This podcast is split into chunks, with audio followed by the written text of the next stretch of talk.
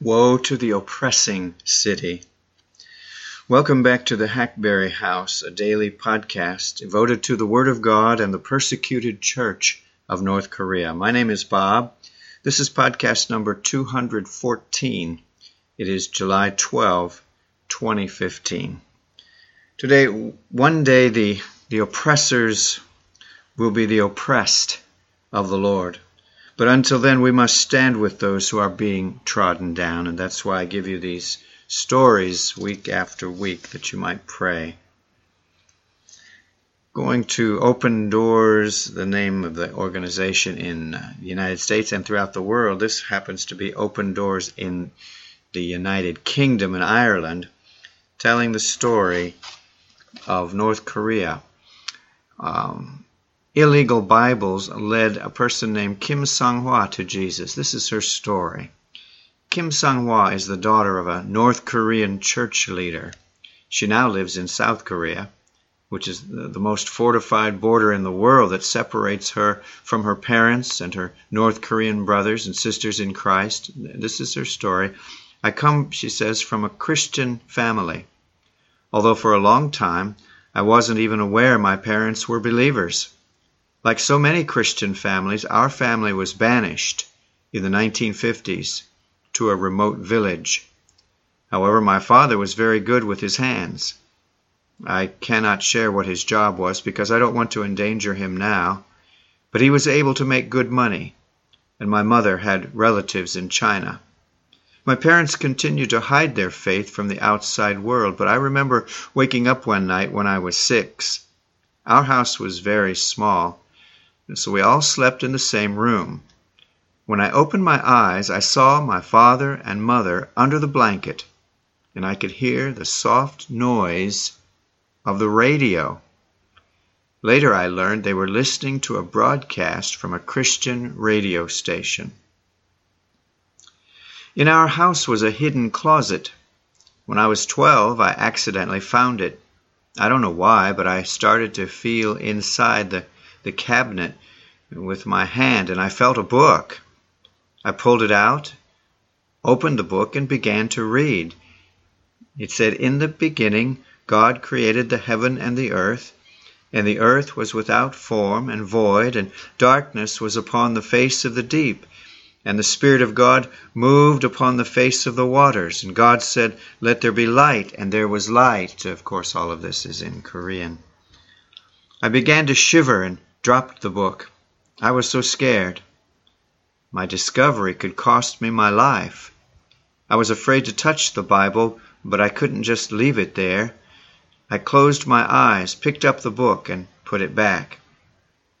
I weighed up my options. Should I tell my teacher? Should I visit the local security official?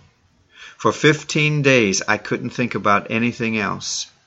I knew it was my duty to report this illegal book, but it was my family which was involved. And I also had all these questions Who is this God? Or what? Finally, I had the courage to ask my father. He was very surprised and sat next to me. Do you see those old trees? he asked me. Who made those? I said I didn't know. My father explained the story of creation to me, in, including how God had made Adam and Eve. Then he turned to me and asked me another question What is the most dangerous animal? I did not know why, but I answered the snake. He told me how sin came into the world. It was the first of many conversations we had about the Bible, about God, Jesus, and the gospel. He explained many Bible stories to me. I was not a real believer yet, but they did make a lot of sense to me. I felt sorry for all those people who didn't know the truth. Even my older siblings were unaware. My mother taught me to memorize Bible verses and the Apostolic Creed and also explained the gospel to me. My grandfather showed me how to pray. It's just talking to God, nothing more, nothing less. He spoke a lot about Jesus' second coming. He really longed for that. To me, all those stories and ideas were so interesting. I also read the Bible for myself, but I realized it was dangerous. My father always emphasized not to share anything with anyone else. Then he would start to pray in whispers, almost inaudible.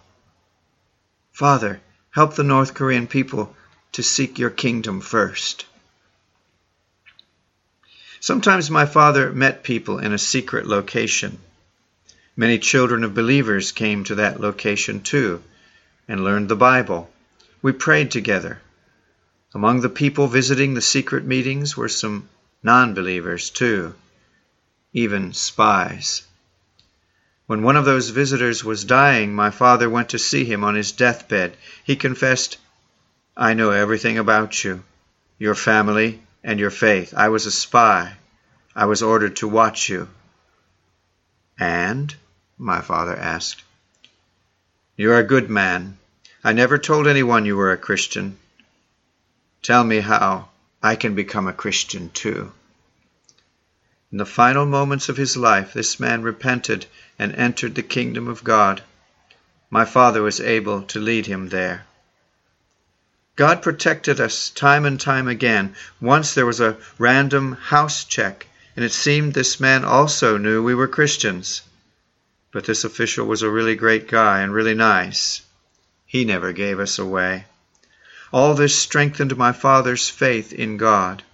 He always experienced so much peace. I really think most believers in North Korea experience more peace and trust God more than believers in free countries. Kim eventually had to leave North Korea when she and her husband discovered they were going to be banished. They made the dangerous escape into China and traveled on through Myanmar or Burma and Thailand, dodging soldiers and facing many challenges before eventually coming to South Korea several years later. Kim says, My dreams and hopes haven't changed much since I left North Korea. There's much more freedom here in the South, but our belief is the same. I wish I could go back to North Korea and share the gospel with the people there and have fellowship with the local believers. I love their faith. I'd be ready to die for the gospel. I think that if I didn't have a family here in South Korea, I would have returned already to help the people in need. How would my father want us to pray for North Korea? He always told me to seek the kingdom first. That will always be his prayer for his country and all believers. This is also what I pray. Sometimes I'm discouraged. It seems like nothing is changing in North Korea. When I pray, I often ask God, What's the point? Why do you want me to keep on praying for North Korea? But then God reminds me, You know North Korea better than anyone else. You know the people and their suffering. If you won't pray, who will? Rely on me. Believe in me. Kim's story shows how important it is for believers in North Korea to have access to the Bible. Open Doors has been sending these Bibles into North Korea, and you can pray and help North Korea through Open Doors if you wish. There are other places you can go to to send the Bible and prayer into North Korea. If you would like to commit to regularly pray, there's even a way you can do that. You can do that on your own, but you can do it through Open Doors also You can pray for the children of secret believers. They often can't speak to their children about their faith for fears over their safety. You can ask that these children would find Jesus like Kim did. You can pray for the leaders of the secret church in North Korea, like Kim's father. You can ask God to give them wisdom to know how to trust and strength as they shepherd God's people in such difficult circumstances. You can pray with Kim and her father that the church in North Korea will seek God's kingdom first. There's another story from Open Doors UK. Let me read that very quickly to you.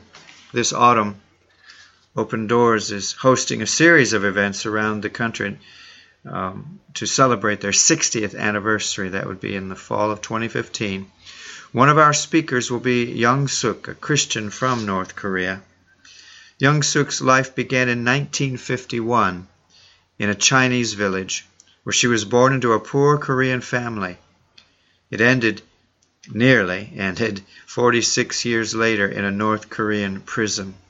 Her extraordinary life story is both tragic and triumphant. Today, she can thank the God who answers prayer. When Young Suk was seven, her family decided to move back to North Korea. Victory belonged to socialism, said the government. And Koreans in China and Japan were being urged to come home. And so they moved to Pyongyang. In 1964, a man came to their house. He told her father and grandfather about a secret Christian network and how they needed to sign up if they wanted to be saved. The two men argued about it, but in the end her grandfather won. Three years later, five police agents barged into the house looking for people who'd signed the list. Her father and grandfather were taken away. Her grandfather was soon released. He lied and blamed everything on my father, Young Suk says. The police believed him and he could go home. Her father, however, spent six months in prison. Then one day he was called to the prison courtyard with around 140 other people, all members of the Christian network. Her father denied that he was a Christian, as did about half of the prisoners. They were allowed to leave. The others, it is believed, probably died in prison. Her father turned up suddenly one day at his house in Pyongyang. We were all so shocked to see him. He was skin over bone. We could just see his skeleton, more dead than alive. He never spoke about his experience but he returned a different man, depressed and silent. His return also changed young Suk's grandfather. From the day he saw his son again, he did not speak any more. Not a single word. He felt so guilty that even looking at my father was impossible for him. This 83 year old man never overcame his remorse for betraying his son. But young Suk remembers him as the man who encouraged her to believe in God. Now I am grateful for the man he was, she says. I'm convinced that he prayed a lot for us. My faith is the result of that prayer. It was to be many years before Young Suk discovered the grace of God and the safety of his love. After the death of great leader, so called great leader Kim Il sung in 1994, the economy collapsed. To avoid starvation, Young Suk's family and neighbors fled to China, but at the border they were arrested and imprisoned. There Young Suk was separated from her husband and son, incarcerated in the most inhumane conditions. She and her neighbor experienced interrogation, illness, and torture. You cannot imagine the fear of being in that prison, she says. Young Suk began to pray, first to her mother, then her father, then her grandfather. Then I asked myself, who is the most powerful person I can pray to? I came to the conclusion it was God, so I prayed for Him to release me. I still was not a believer. But I firmly believed that thanks to those remarkable prayers in that dark prison cell, I've been blessed so much ever since. God did answer her prayers, but it was no easy road to happiness. Now in South Korea, reunited with her family, she says she knows God brought me here. Well, you're going to be able to meet uh, young Suk in person, hear more of her fascinating story at, at a meeting in Birmingham on the 14th of November of this year, or at the Secret Christians and Smuggling Hope in Glasgow on the 20th of November. You, your life could be transformed. So she is making the rounds right now. You can look her up. They've spelled her name, whether it's her real name or not. Young Suk, Y O N G S O O K. Check out her story elsewhere. Wow, that's North Korea for this week. We do other things on this podcast. We'll be featuring the lives of people like E.M. Bounds and Praying Hyde and Jonathan Goforth and Charles Spurgeon, and we'll be bringing you weekly at Sun Sundays these stories of North Korea. Um, got a lot of books online. I'd like you to go to Sermon Audio and Look up my blog, Books by Bob. Just look up the blog, Books by Bob. Hundreds of articles on ezine.com, E-Z-I-N-E.com. I want to remind you to subscribe to the daily podcast here at Sermon Audio. Just click on the orange button at the top and then click on the iTunes uh, link that comes up. A lot of things on my Sermon Audio website, a lot of topics I've covered in audio and written form. Long series on North Korea. There's a course on the Quran also, tons of prophecy studies through the Bible study, and a whole lot more. Go to sermonaudio.com forward slash a servant 70 and browse a while. By the way, I'm adding a picture a day about North Korean life and persecution. Click on photos. At this uh, podcast, uh, there's about 33 pictures at the current album. Tomorrow we're going to invite Leonard Ravenhill back to the podcast. He blessed us last week. I speak of his works, not the man himself who passed on to the Lord some time ago. But uh, we'll be reading from Leonard Ravenhill's works this week. And remember Zephaniah 3 1. God has promised to all those that oppress God's people, woe to the oppressing city. God bless you. We'll talk next time.